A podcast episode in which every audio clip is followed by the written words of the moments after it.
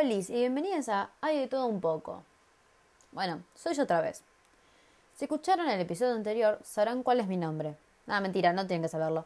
Según mis cálculos, como que no debería pasar, porque ese era el chiste. Pero no importa.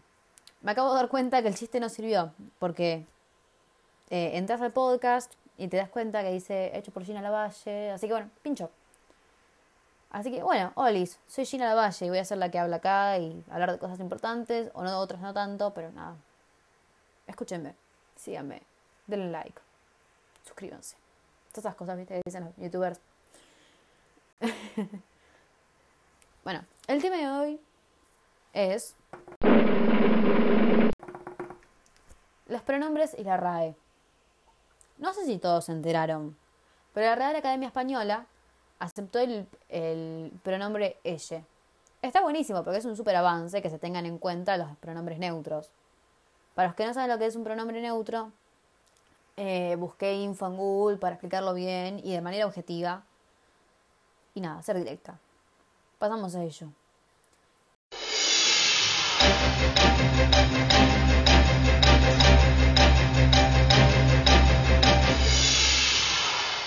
El pronombre ella es un recurso creado y promovido en términos en determinados ámbitos para aludir a quienes no puedan sentirse identificados con ninguno de los dos géneros tradicionalmente existentes. Evitemos esa voz locutora malísima que dice. Sigo. Como digamos que la Real Academia Española viene rechazando todos estos términos porque según ellos y sus estudios es una deformación del lenguaje. Pero hay otros términos eh, que están en revisión, están en el observatorio de la Real Academia Española, que son está funar, chicos, está la palabra funar. ¿No saben qué significa? También lo tengo, porque busqué información para hablar bien y con propiedad. Paso a decirlo. Funar es el nombre dado en Chile a una manifestación de denuncia y repudio público contra una persona o grupo. Bueno, igual la Real Academia Española en su web aclaran que esta información es provisional. Todas estas palabras que tienen en, en revisión o en su observatorio no están contempladas aún en las obras académicas, pero como que puede verse modificado en el futuro. O sea, que la presencia de un término en este observatorio no implica que la radio acepte su uso. Pero lo que me indigna, prepárense, es que eh, pensaron en incluir estas palabras. O sea, como que las tuvieron en cuenta. Entonces, no aceptan el lenguaje inclusivo porque es una deformación del lenguaje, pero el término funar lo están revisando. No quiero decir, me están jodiendo, pero efectivamente lo voy a decir. Me están jodiendo, o sea, hay otros mil términos más en la RAE que decís, ¿qué carajo hace esta palabra acá? O sea, ¿por qué? Pero otros términos que se usarían de manera inclusiva no están porque deforman el lenguaje. Convengamos que el lenguaje también está muy influenciado por la sociedad y entonces, por ejemplo, nosotros tenemos términos que capaz en el diccionario no están eh, y los usamos. Y nadie te dice, che, Mabel, esta palabra Ray no la aceptó. O sea, entonces, algo que no me cierra, palabras que no necesitamos en el diccionario, eh, pero están, y términos inclusivos, no. O sea, es raro. Es raro. Yo entiendo la, posición de muchas personas al oponerse al hecho de empezar a usar el lenguaje inclusivo. Capaz que toda tu vida hablaste, hablaste de una manera o te expresaste de alguna otra manera. Y ahora se viene con esto. Y capaz que es raro.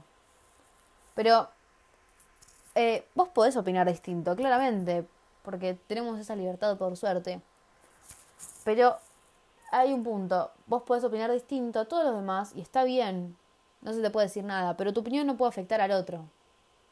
Cuando tu opinión molesta o le genera algo al otro, ahí ya hay un problema y hay que cambiarlo. Pero bueno, por ejemplo, esto de los pronombres que yo aclaraba antes. Ahora está muy remarcado en el, movimiento de chiques que en sus descripciones, en sus redes sociales, remarquen cuáles son sus pronombres. ¿Por qué es esto? Primero es para aclarar cómo querés que te traten. Y segundo, eh, para evitar el ciberbullying a personas que no usan los pronombres tradicionales, por ejemplo. Si tratamos, todos nosotros tratamos de poner nuestros pronombres eh, en nuestras biografías de Instagram, TikTok y cualquier otra red social que uses, ayudamos a las personas no binarias o a las chicas trans a sentirse más cómodos, porque no son los únicos que tienen que aclarar cómo quieren ser tratados. O sea, es algo muy básico. Y no nos cuesta nada. Porque a una persona cis no vas y le, tipo, le preguntas como, tipo, ¿qué pronombres usas? Es claro, porque decís, lo supones le decís así, ya está, ahí está todo bien si se siente así. Pero las personas trans a veces no les preguntan y usan términos que no son o pronombres que no son. Y a veces capaz que es incómodo o les molesta. Y a veces ya capaz que le aclararon que quieren ser tratados de una manera y los tratan de otra. Entonces, eso es peor. Si vos, si te dicen, yo quiero que me trates con los pronombres femeninos, por ejemplo, ella, la, y en inglés she or her, o en inglés, bueno, y vos me tratás con los pronombres masculinos, y yo te acabo de decir, tratame como me siento, eso, y eso es acoso, porque es ya jugar con lo que la persona te está diciendo y gastarla. Y no está bien. ¿Por qué? O sea, ¿con qué fin lo haces? Para molestar.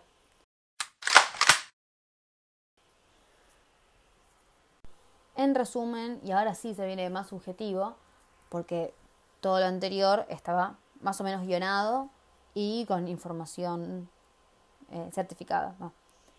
En conclusión, yo pido que me traten de una manera y me tienen que tratar de esa manera. Y no queda otra. Y cuando empiezan y cuando gastan cómo me siento, con cómo me siento, cómo quiero ser tratada, eso es acoso. ¿Ok? ¿Está claro? Sigo. ¿No pensás igual? ¿Pensás que el lenguaje inclusivo es una deformación del lenguaje? Está bien, no pasa nada, Mabel. No nos molesta. Pero tu opinión, cuando alguien usa el lenguaje inclusivo, vos no podés decir esto me da ganas de vomitar, por favor no hables así, o es una deformación del lenguaje, esas cosas que son innecesarias porque, Mabel, no te pedimos tu opinión. Así que, ¿pensás distinto? Perfecto, no pasa nada, pero no hagas que tu opinión haga sentir mal o incómoda a otra persona. Con eso se ha dicho. Paso al final del. Paso al final de este increíble episodio.